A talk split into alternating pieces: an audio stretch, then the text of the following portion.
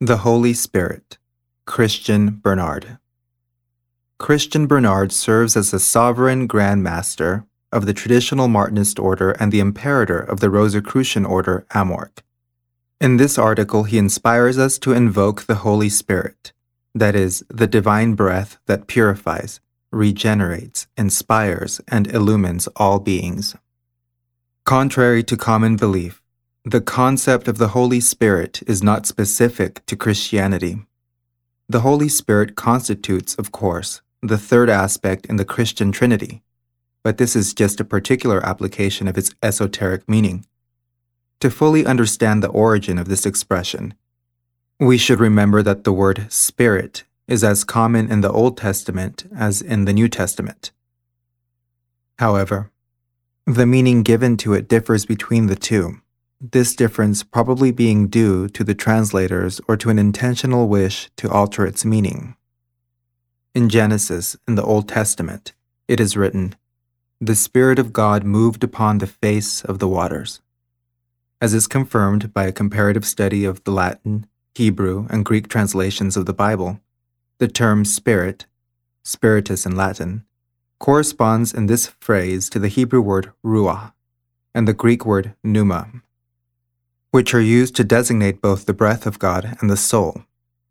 While in the Kabbalah, the divine breath is represented by the expression Ein Sof Aur, which means ineffable light. Thus, the connections end up forming a link between the divine light and the Holy Spirit.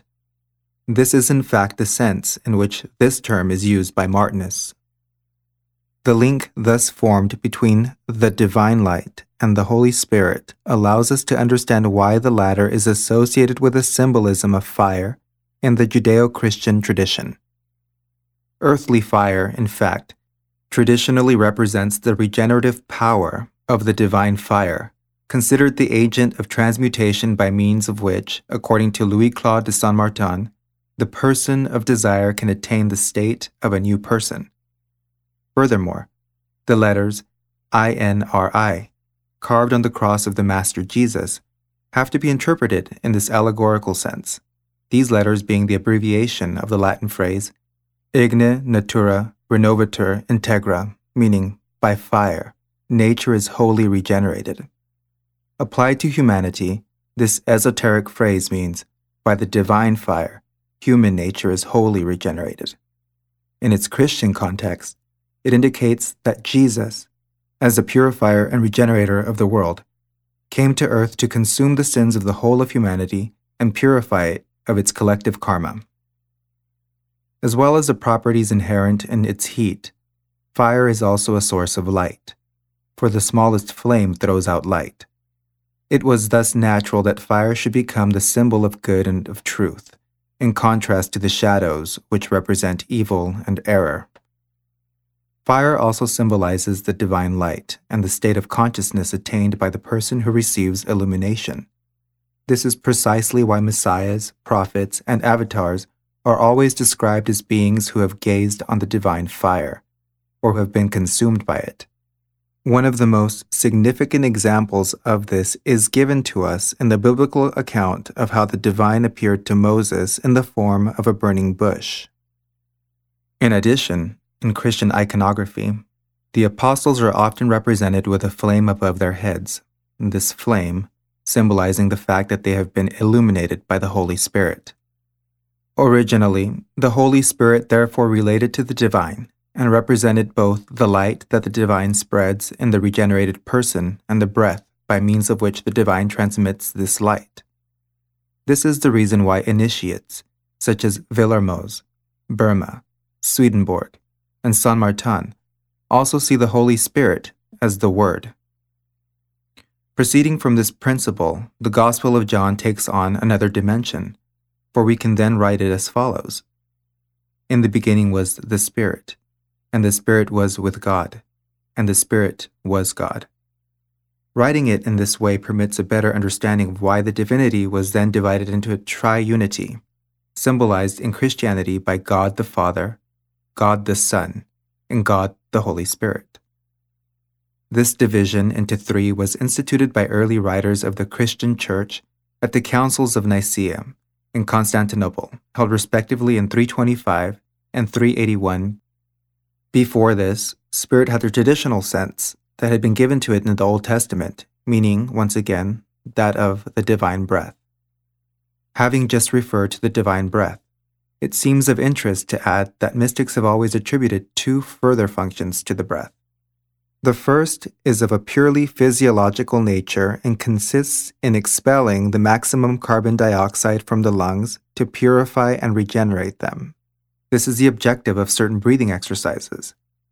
The second function of the breath has a spiritual dimension and enables concentration on the cosmic essence contained in air or its focalization to a particular point, most often as part of a specific mystical exercise.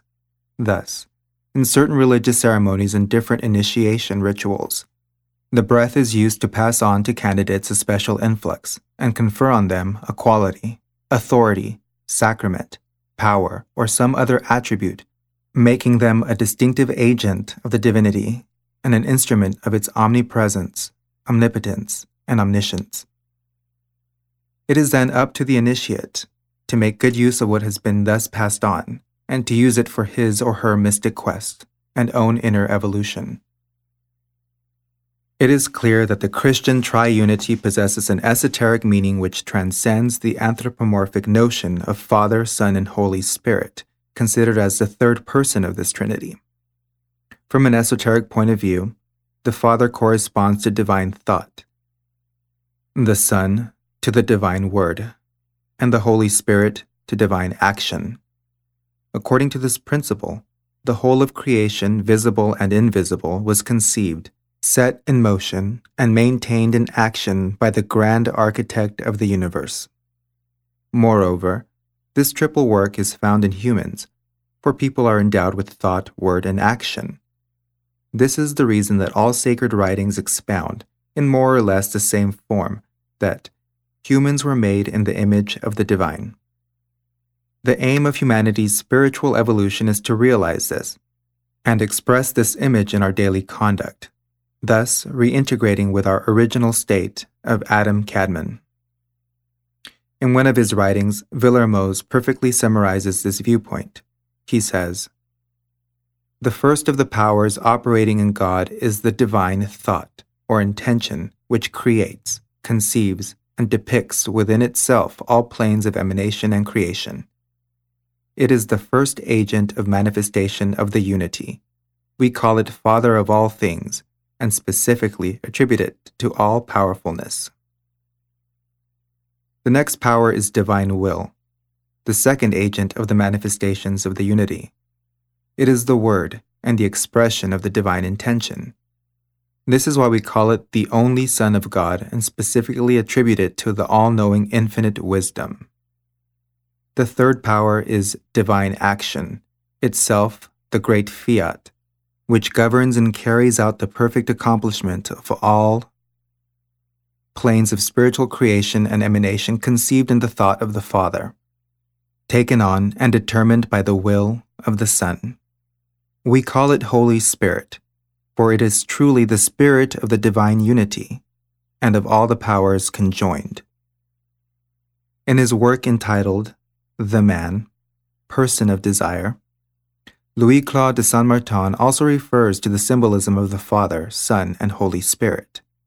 Here is what he writes The eternal, all powerful Creator, whose infinite power extends through the universe of spirits and bodies, contains within its immensity countless numbers of beings which it emanates from its bosom as it pleases. It gives to each of these beings laws, precepts, and commandments, which serve as points of connection between these different beings and this great divinity. The connection between all these beings with the being is so absolute that no effort by these beings can prevent it. Whatever they do, they can never come out of the circle they have been placed in, and each point of the circle that they travel over could never for a moment cease being connected to its center. Even more so, the center could never cease being in bond, communication, and connection with the center of centers. The connection of individual centers with a universal center is the Holy Spirit.